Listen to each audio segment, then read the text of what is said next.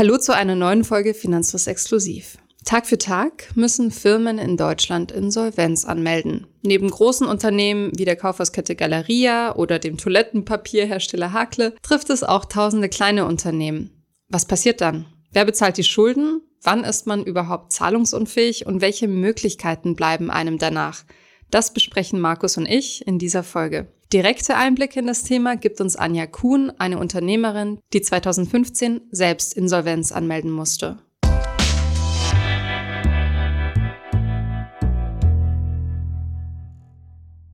Bevor es weitergeht mit der Folge, noch ein Hinweis in eigener Sache. Du möchtest die Höhe und die Entwicklung deines Gesamtvermögens im Blick behalten, dann schau dir doch mal unser neues Tool, den Finanzfluss Copilot an. Der ist nämlich dann sehr wahrscheinlich genau das Richtige für dich. Dort kannst du nämlich mit wenigen Klicks deine Depots und Konten von mehr als 350 Anbietern synchronisieren und dir damit einen Überblick über deine finanzielle Situation verschaffen. Außerdem hältst du Insights zu deinen Positionen in Aktien, ETFs, Immobilien, Kryptowährungen und Co. in Form von verschiedenen Kennzahlen, nützlichen Tools und Visualisierungen.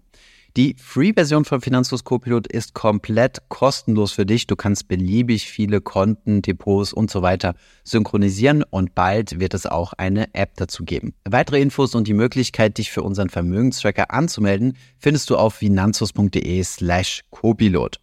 Und jetzt geht's weiter mit der Folge.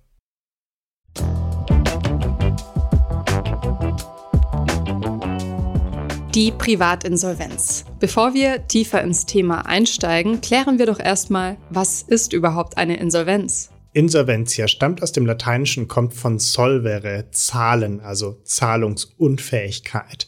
Vielleicht kennt ihr auch den Begriff Konkurs, das kommt von Konkursus, Zusammenlauf, so nennt man eine Insolvenz in Österreich und in der Schweiz. So hieß sie früher in Deutschland. Pleite sagt man vor allem umgangssprachlich. Insolvent ist, wer entweder akut zahlungsunfähig, illiquide ist oder droht zahlungsunfähig zu werden, zum Beispiel wegen Überschuldung. Dazu, wie die Insolvenz festgestellt wird und welche Kriterien es für eine Insolvenz gibt, dazu kommen wir gleich. Unternehmen, die in einem Insolvenzverfahren stecken, tragen den Zusatz I.L. in Liquidation. Übrigens in unserer Folge 307 über Selbstständigkeit und Unternehmensformen, auch gemeinsam mit Markus, haben wir schon besprochen, dass wenn man Unternehmer ist, das natürlich auch heißt, Risiken anzugehen. Und das Risiko, insolvent zu gehen, ist eins davon, das sogenannte Insolvenzrisiko. Und wenn es dann soweit ist, das ist natürlich ein ziemlicher Worst Case, dann soll das Insolvenzverfahren einen gerechten Ausgleich zwischen den Parteien schaffen, also zwischen überschuldeten und zahlungsunfähigen Schuldnern, also den Unternehmern und ihren Gläubigern, also den Menschen, denen sie Geld schulden. Denn die Gläubiger, denen der Unternehmer Geld schuldet, versuchen natürlich an das Geld zu kommen, das dann wahrscheinlich nicht mehr und in den meisten Fällen nicht mehr in voller Höhe beglichen wird. Die Gerichte sind dann zuständig, diese Auseinandersetzung zwischen Schuldner und Gläubigern zu regeln und die Grundlage dafür bildet die Insolvenzordnung. Diese Insolvenzordnung soll zum einen helfen, dass es geregelt abläuft, wenn es Schulden gibt, Unternehmen zahlungsunfähig ist, also keine Selbstjustiz waltet. Und damit schützt es natürlich auch unsere Wirtschaft und die Unternehmenskultur. Bevor wir euch erklären, wie eine Insolvenz Schritt für Schritt abläuft, schauen wir erstmal in die Statistik. Wie viele Unternehmen sind davon überhaupt betroffen?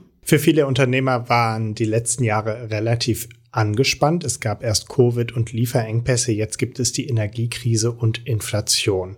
Wir haben mal ein Video zum Thema Zombie-Unternehmen gemacht. Das ist auch ein sehr interessantes Video. Ich will jetzt nicht sagen, dass jedes Unternehmen, das insolvent geht, vorher ein Zombie-Unternehmen war, aber in diesem Video haben wir auch nochmal erklärt, wie es überhaupt dazu kommt, dass zum Beispiel viele Unternehmen in den letzten Jahren künstlich auch am Leben gehalten worden sind. Die Jahre waren zwar tough für viele Unternehmen, aber es gab auch niedrige Zinsen, es gab Förderprogramme etc. etc. All das ist jetzt nicht mehr der Fall. Jetzt gibt es Inflation, jetzt gibt es die Energiekrise und das zwingt natürlich dann sehr viele Firmen plötzlich in die Knie. Vor allem Solo-Selbstständige und Kleinunternehmen leiden stark unter der Situation, aber auch große Traditionsunternehmen.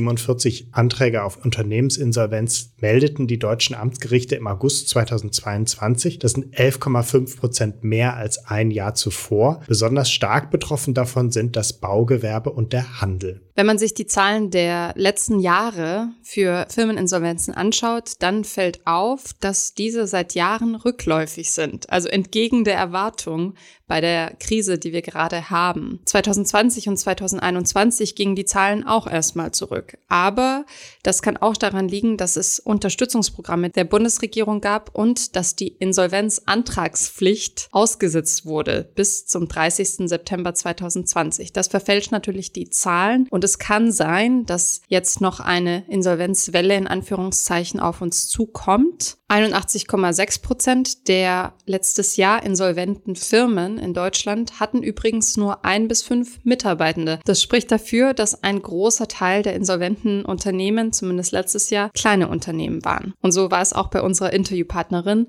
von der ihr gleich hört. Aber zunächst, wann ist ein Unternehmen eigentlich insolvent? Dafür gibt es sehr genaue Definitionen. Man muss zwischen Überschuldung, drohender Zahlungsunfähigkeit und tatsächlicher Zahlungsunfähigkeit unterscheiden. Zahlungsunfähig ist ein Unternehmen, wenn es mindestens zehn Prozent der fälligen Verpflichtungen länger als drei Wochen lang nicht bezahlen kann. Von drohender Zahlungsunfähigkeit wiederum spricht man, wenn es absehbar ist, dass ein Unternehmen innerhalb der nächsten zwei Jahre zahlungsunfähig wird. Die Überschuldung betrifft Kapitalgesellschaften, AGs, GmbH und so weiter, wenn das Betriebsvermögen die Schulden nicht mehr deckt deckt, also die Schulden sind größer als das Betriebsvermögen. Da gibt es eine Ausnahme, wenn das Unternehmen trotzdem ein Jahr lang weitergeführt werden kann, dann gilt es nicht als überschuldet. Und auch bei Startups gibt es Sonderregelungen, wenn eine Finanzierung nachgewiesen werden kann für die nächsten Jahre durch Investoren.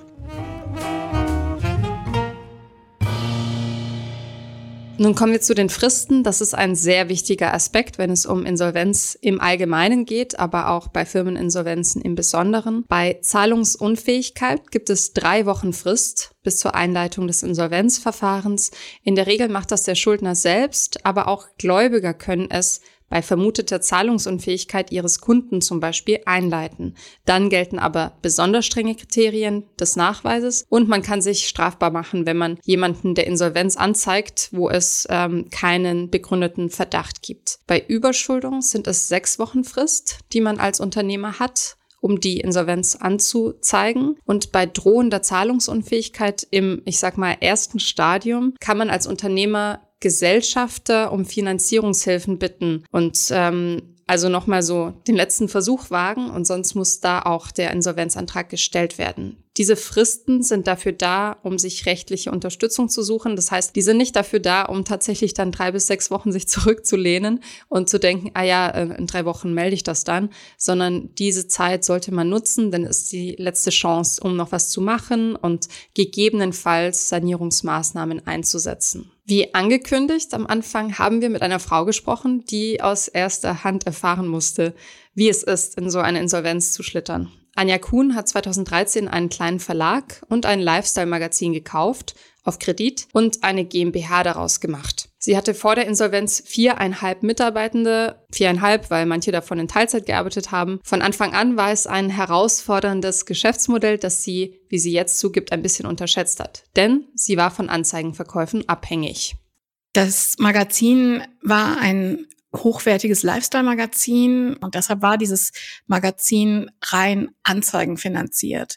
Und das in einem Zeitraum, in dem es damals schon der Anzeigenmarkt einbrach. Aber ich war so felsenfest davon überzeugt, dass das Konzept funktioniert, dass ich tatsächlich die ähm, das viele Geld, die hohe Kaufsumme aufgenommen habe und dann das Magazin gekauft habe, weil ich von dem Produkt, von dem ähm, von den Kunden und von dem Konzept einfach so überzeugt war. 2013 hast du das Lifestyle-Magazin und den Verlag gekauft.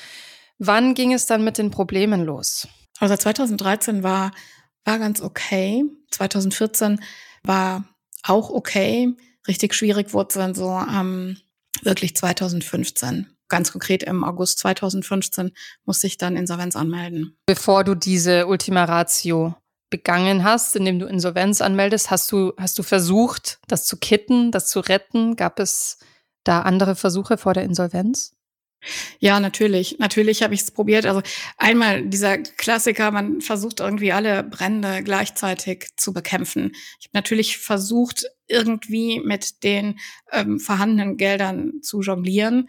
Und ähm, das geht ja auch eine gewisse Zeit bis es irgendwann eben nicht mehr geht, wenn es zu eng wird. Und ich habe natürlich auch mit den Gläubigern ganz offen gesprochen. Das war mir einfach auch ganz, ganz wichtig, dass ich die nicht komplett ins Messer laufen lasse, sondern dass ich das Gespräch suche, dass ich mich jetzt nicht total verstecke, sondern wirklich auch auf die zugehe und mich mit ihnen dazu austausche. Aber es war dann einfach im Sommer klar, okay, da geht jetzt nichts mehr. Kannst du für uns zusammenfassen, was die Situation bei der Insolvenzanmeldung war? Also wie viele Schulden, welche Art von Insolvenzmasse, wie viele Gläubiger hattest du zu dem Zeitpunkt? Das waren drei Hauptgläubiger, mit denen wir als Verlag zu tun hatten. Ganz konkret auf die Summengläubiger möchte ich nicht eingehen. Ähm, es gab noch kleinere Gläubiger, mit denen ich ähm, ja dann natürlich auch die Gespräche gesucht habe. Aber es waren schon drei Hauptgläubiger und zwei, die auch noch ja nachher dann natürlich versuchen wollten, dass sie was von der Masse abbekommen. Anja hat im August 2015 die Reißleine gezogen. Aber wie genau läuft ein solches Insolvenzverfahren eigentlich ab? Das fassen wir hier einmal zusammen. Im Detail gibt es natürlich noch deutlich mehr zu beachten, je nach Einzelfall. Zunächst einmal meldet man eine Insolvenz an. Als Unternehmer reicht man einen Insolvenzantrag beim zuständigen Insolvenzgericht ein. Insolvenzverschleppung wird gerichtlich verfolgt, deswegen sollte man sich im Zweifel unbedingt Beratung holen und jetzt nicht irgendwie denken, naja, komm, ich könnte da mal noch ein bisschen mit warten, vielleicht kriege ich ja morgen irgendwie noch einen Investor. Wenn die Insolvenzmasse wiederum nicht ausreicht, kann das Gericht den Fall auch abweisen und eröffnet keinen Insolvenzfall. Das nennt sich dann eine Masseunzulänglichkeit.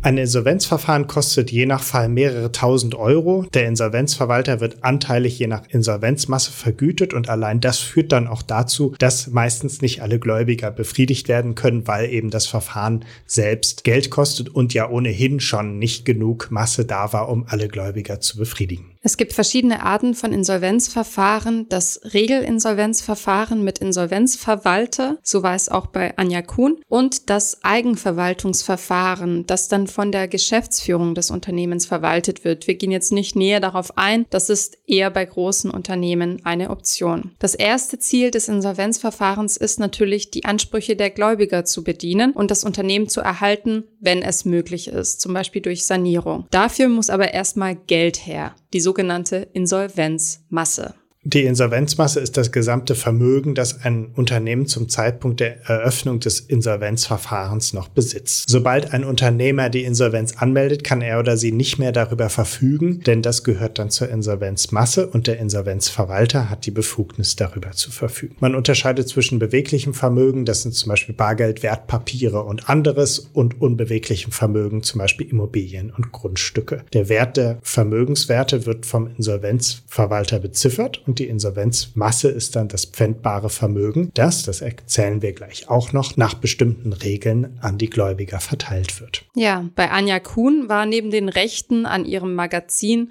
keine konkrete Insolvenzmasse vorhanden. Welche Lösung sie mit ihrem Insolvenzverwalter gefunden hat, hört ihr in Teil 2 unseres Interviews. Der Insolvenzverwalter war dann ziemlich zügig, hat, hat sich bei mir gemeldet, hat mit mir einen Termin vereinbart, um sich die Unterlagen natürlich anzugucken, zu schauen, ist Masse überhaupt da? Und da war erste Prämisse, wir müssen die kommende Ausgabe veröffentlichen, damit wir Masse haben. Und dann habe ich alles dran gesetzt, dass ich dann eine ähm, Ausgabe produziere, damit der Insolvenzverwalter genügend Masse hat. Das war wahrscheinlich Adrenalin pur, oder? Der Druck war bis zum Tag der Insolvenz, das war unglaublich, weil ich da ja in diesem Hamsterrad drin war. Ich versuche irgendwie was zu retten. Ich führe die Gespräche mit den Gläubigern. Ich ähm, führe natürlich auch Gespräche mit meinen Mitarbeiterinnen und meinen Mitarbeitern und habe irgendwie versucht, das alles zu jonglieren. Und ähm, ja, wenn ich jetzt sage, es hat mir Erleichterung gebracht, dann insofern, dass ich wusste, ich kann jetzt nichts mehr machen. Warst du, und wenn ja, inwiefern warst du privat davon betroffen? Naja, als Gesellschafterin beziehungsweise Geschäftsführerin hafte ich dafür natürlich, ne, für all das tun und musste das auch mit, ähm, mit einer Immobilie besichern. Und was ist damit passiert? In der liebe ich heute noch. Also Happy End. Schon, aber das war eine harte Zeit. Da gab es auch einige, die mir geraten haben, komm Anja, ne, verkauf sie, dann hast du einfach ähm, diese ganzen Kosten nicht mehr. Und stattdessen hast du dich wofür entschieden? Als dann alles klar war, als diese Ausgabe produziert war, damit es Masse gab, habe ich erst einmal durchgeatmet und habe dann natürlich gedacht, was mache ich denn jetzt? Ich musste ja jetzt erst wieder mal sehen, wie verdiene ich dann überhaupt Geld? Und dann habe ich Gott sei Dank viele Menschen an meiner Seite gehabt, die mich begleitet haben, die mich unterstützt haben und die, mich auch, die mir auch wirklich geholfen haben. Ist die Insolvenzmasse erstmal identifiziert und bewertet, geht es an die Aufteilung unter den Gläubigern. Denn sie stehen natürlich längst Schlange und wollen ihr Geld möglichst wiedersehen. Wie läuft das ab? Nach der Feststellung der Insolvenzmasse legt der Insolvenzverwalter die Insolvenzquote fest, die besagt, wie viel Prozent der Forderungen überhaupt jeder Gläubiger zurückerhält. Also die Insolvenzmasse geteilt durch die Insolvenzforderungen. In der Regel ist die Insolvenzquote wirklich niedrig. Schaut man sich Insolvenzverfahren an, die 2018 beendet wurden, lag die Quote im Schnitt bei 6,1 Prozent. Das bedeutet, wenn du jetzt Gläubiger einer Firma bist, wo die Quote bei 6,1 Prozent liegt, dann bekommst du genau diese Quote, also 6,1 Prozent von deiner Forderung zurück. Und hast 93,9 Prozent deiner Forderung verloren. Bei einem eröffneten Insolvenzverfahren können einzelne Gläubiger nicht mehr persönlich ihre Schulden als Einzelvollstreckung einfordern. Das heißt, keine Selbstjustiz oder an dem Insolvenzverfahren herum. Der Insolvenzverwalter verteilt das Geld nach bestimmten Regeln.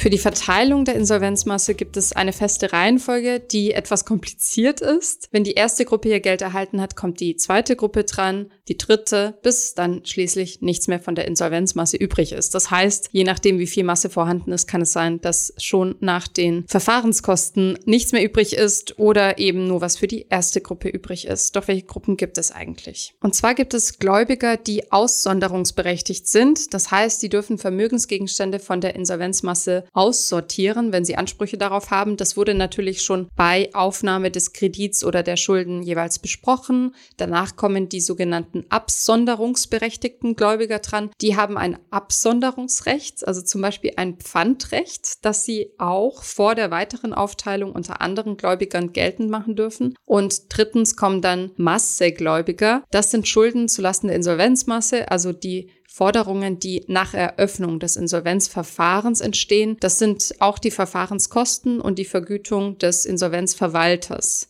Es folgen dann die Insolvenzforderungen, also die anderen Gläubiger, und die bestehen schon vor Eröffnung des Verfahrens. Und danach kommen, wenn überhaupt noch was übrig ist, sogenannte nachrangige Insolvenzforderungen, zum Beispiel Kosten und Zinsen der Gläubiger, die ihnen angefallen sind wegen des Insolvenzverfahrens, Bußgelder und so weiter. Also das ist ein Prozess, der nach klaren Regeln abläuft, aber individuell natürlich ganz unterschiedlich aussehen kann, je nach Vereinbarungen. Übrigens sieht man häufig auf Rechnungen, wenn man zum Beispiel im Internet irgendwas bestellt oder meistens bei Gegenständen, die ein bisschen mehr wert sind, dass da unten drauf steht, dass das Eigentum erst übergeht, wenn die Rechnung beglichen ist. Und solange der Verkäufer Eigentümer an der Sache bleibt, das dient einfach nur dazu, dass wenn du Insolvenz gehst, dass dieser Gegenstand nicht zur Insolvenzmasse gehört. Dann kann man nämlich sich den Gegenstand wieder zurück zurücknehmen und muss nicht noch am Insolvenzverfahren teilnehmen. Was ist eigentlich mit Aktionären? Ja, Aktionäre gehören nicht zu den Gläubigern, zumindest in der Regel nicht, und gehen leer aus. Also Aktionäre, Teilhaber, Eigentümer der Firma erleiden in der Regel einen Totalverlust, zumindest dann, wenn man keinen mehr findet, der einem seinen Anteil abkaufen möchte. Und wenn man den nicht mehr findet, dann ist eine Aktie nichts mehr wert. Ja, so ist es ja zum Beispiel bei Wirecard gelaufen, wie man jetzt in den Medien auch lesen kann dass äh, die Aktionäre leer ausgehen. Wie lange dauert dieses Insolvenzverfahren? Das ist auch individuell verschieden, je nach Fall. Bei Firmeninsolvenzen, die vor 2020 beantragt wurden, lief die durchschnittliche Regelinsolvenz vier Jahre lang. Bei großen Unternehmen und bei Stiftungen kann es aber bis zu zehn Jahre lang dauern. Da gibt es eigentlich kein Ende nach oben hin. 2020 gab es aber eine Reform. Seither können Insolvenzen innerhalb von drei Jahren abgewickelt werden. Sowohl Privat- als auch Firmeninsolvenzen. Bei unserer Interviewpartnerin Anja hat es einige Jahre gedauert. Da sie ihr Unternehmen damals auf Kredit gekauft hat, ist das Ganze für sie immer noch nicht komplett abgeschlossen. Mm, ausgetragen aus dem Handelsregister wurde es in diesem Jahr. Das Verfahren beendet oder eingestellt war im vergangenen Jahr. Also ganz schön lang. Ja. Mhm. Und du musstest dich auch von Mitarbeitenden trennen, richtig? Genau. Ja, das habe ich dann direkt mit dem Schnitt der Insolvenz, ähm, haben wir dann Auflösungsverträge besprochen und auch eine Trennung ausgesprochen, genau. Wie war das für dich? Ich habe diese Zeit überstanden, nennen wir es mal so. Weil es bedeutete ja auch, dass wir, dass ich Zeugnisse schreiben muss, weil ich natürlich auch wollte, dass es, ähm, dass wir da gut auseinandergehen. Und es war einfach alles unglaublich kräftezehrend und energieraubend. Aber ein einzelnes Gefühl kann ich gar nicht mehr beschreiben. Es war so alles eins. Du hast mir erzählt, dass du für deinen Kredit auch eine Immobilie belastet hast. Mhm in der du aber jetzt noch wohnst. Was wurde denn stattdessen dann genommen von deinem Vermögen, von deinem Geld? Musstest du da haften? Ja, natürlich, natürlich. Und da, da zahle ich heute auch noch dran. Mhm. Und was glaubst du, wie lange das für dich noch gehen wird? Ähm, das geht jetzt noch ein paar Jahre, aber das ist absehbar. Ein Insolvenzverfahren als solches ist für die meisten Unternehmer eine ganz schöne Ausnahmesituation. Noch schlimmer ist es nur, wenn man sich auf dem Weg dahin auch noch strafbar macht. Durch Insolvenzverschleppung. Ja, die Insolvenzverschleppung ist eine Straftat, die in der Tat relativ häufig vorkommt, denn es kann sehr schnell gehen, dass man bestimmte Rechnungen nicht begleichen kann und sich dann denkt, naja, komm, aber morgen kommt ja wieder Geld rein. Also so einfach läuft es natürlich nicht ab und dann eben keine Insolvenz anmeldet, dann vielleicht noch einige Jahre weiter mit seinem Unternehmen läuft. Laut Paragraph 15a der Insolvenzordnung ist die Insolvenzverschleppung eine Straftat, die mit bis zu drei Jahren Gefängnis bestraft werden kann, beziehungsweise mit bis zu einem Jahr bei Fahrlässigkeit. Hintergrund ist es, die Gläubiger davor zu schützen, komplett leer auszugehen. Kapitalgesellschaften haften nur mit ihrem Betriebsvermögen für Schulden. Wenn es keine Insolvenzmasse mehr gibt, weil der Insolvenzantrag zu spät eingeht, gehen Gläubiger quasi leer aus. Übrigens, wenn man Insolvenzverschleppung begeht, kann es sehr schnell passieren, dass man als Geschäftsführer mit seinem Privatvermögen haften muss. Das ist dann die sogenannte Durchgriffshaftung, selbst bei einer GmbH, die ja eigentlich haftungsbeschränkt ist. Übrigens, das Insolvenzgericht leitet jede Insolvenzakte an die Staatsanwaltschaft weiter. Einfach nur routinemäßig, weil das sehr oft passiert und sehr schnell passiert, dass man eine Insolvenzanmeldung verschleppt. Wegen der sehr engen Fristen zur Antragstellung werden eben auch viele Unternehmer tatsächlich dafür belangt. Auch Anja Kuhn wurde daraufhin untersucht. War dir das denn als Unternehmerin gleich bewusst, welche Regeln du befolgen musst? Ich habe einfach gehandelt. Ich habe mich abgestimmt und habe dann gehandelt. Und das war auf jeden Fall ähm, noch innerhalb dieser Fristen. Natürlich gab es dann das Thema, habe ich die Insolvenz verschleppt oder nicht? Und diese ähm, Anfrage kam dann auch, beziehungsweise das Schreiben, dass ich mich dazu, ähm, dass ich dazu Stellung nehmen muss. Das war dann ähm, nicht der Fall. Mhm. Bei Anja lag also keine Insolvenzverschleppung vor, zum Glück. Wie geht es eigentlich nach einer Insolvenz weiter? Da gibt es ein paar Optionen. Wir gehen nicht im Detail darauf ein, denn das ist nochmal ein Thema für sich. Option A ist die Sanierung des Unternehmens durch Unterstützung von außen oder durch den Verkauf. Option B ist das Unternehmen aufzugeben. Scheitert die Sanierung des Unternehmens, kommt es zur Auflösung und restliche Vermögenswerte dienen dann der Schuldentilgung. Dann gibt es noch die Restschuldenbefreiung. Das ist auch nochmal ein Kapitel für sich, das im Fall einer Insolvenz eine Rolle spielt und sozusagen eine Erlösung ist von den Schulden. Wie es für Anja Kuhn weiterging, hört ihr jetzt. Die Insolvenz angemeldet habe ich im August 2015 und habe dann im Herbst 2015 die Rechte ähm, zurückgekauft, habe parallel weitergearbeitet, freiberuflich als Eventmanagerin und habe auch wieder Kommunikationsseminare angeboten und habe dann im Jahr 2017 entschieden, dass ich die das Lifestyle Magazin nicht weiter ähm, herausgeben werde, habe Mitbewerber angesprochen und dann im Februar 2018 das die Rechte daran verkauft. Und ähm, weiter als Eventmanagerin gearbeitet und als Trainerin. Und dann habe ich im Jahr 2020 den Podcast gestartet. Im Juli 2020 ist er an den Start gegangen und habe dann das Geschäftsmodell entwickelt, dass ich Personal Brand Stories für Unternehmerinnen und Unternehmer schreibe und sie dabei begleite, sich als Personal Brand aufzubauen. Gab es denn je den Impuls bei dir, dass du nicht mehr Unternehmerin sein möchtest, dass du das nicht nochmal riskieren möchtest und nicht mehr so viel Verantwortung tragen möchtest? Ich habe natürlich darüber nachgedacht und ähm, naja, 2020 war nochmal wieder ein krasser Schnitt für so viele und auch für mich. Ähm, wie gehe ich damit um und wie geht's weiter? Und trotzdem habe ich daran festgehalten, weil ich auch gemerkt habe, wie wichtig mir die Freiheit in meiner Arbeit ist. Nun kann man sich ja vor einer Insolvenz als Unternehmerin nicht komplett schützen, aber was rätst du anderen Unternehmern und Unternehmerinnen, um das zu vermeiden? Sich rechtzeitig oder vielleicht sogar von Anfang an Begleitung zu suchen, einen Partner zu suchen, wer auch immer das ist, der ähm, gemeinsam mit auf das Unternehmen schaut, auch wenn es schwer ist, das zu teilen.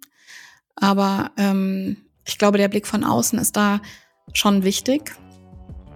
Und wenn man davon überzeugt ist, dass es funktioniert, das Vertrauen, dass es funktioniert, nicht zu verlieren, auch wenn es echt hart ist.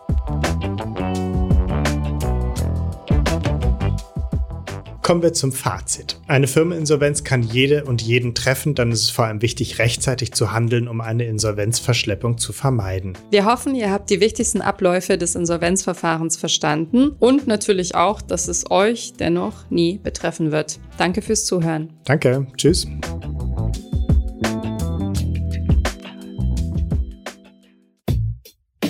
Ich hoffe, diese Podcast-Folge hat dir gefallen und du hast was dazugelernt. Wenn ja, dann erzähl doch gerne auch deinen Freunden und Bekannten vom Finanzfluss Podcast, die sich für das Thema finanzielle Bildung interessieren oder interessieren sollten. Wenn du uns auf iTunes zuhörst, dann lass uns gerne eine positive Bewertung da. Das sorgt dafür, dass wir noch besser auffindbar werden. Alle wichtigen Links und Verweise findest du wie immer in den Shownotes zu diesem Podcast. Auf unserer Homepage findest du außerdem eine ausführliche Beschreibung zu jeder Folge. Du findest sie unter finanzfluss.de slash podcast. Vielen Dank fürs Zuhören und bis zum nächsten Mal.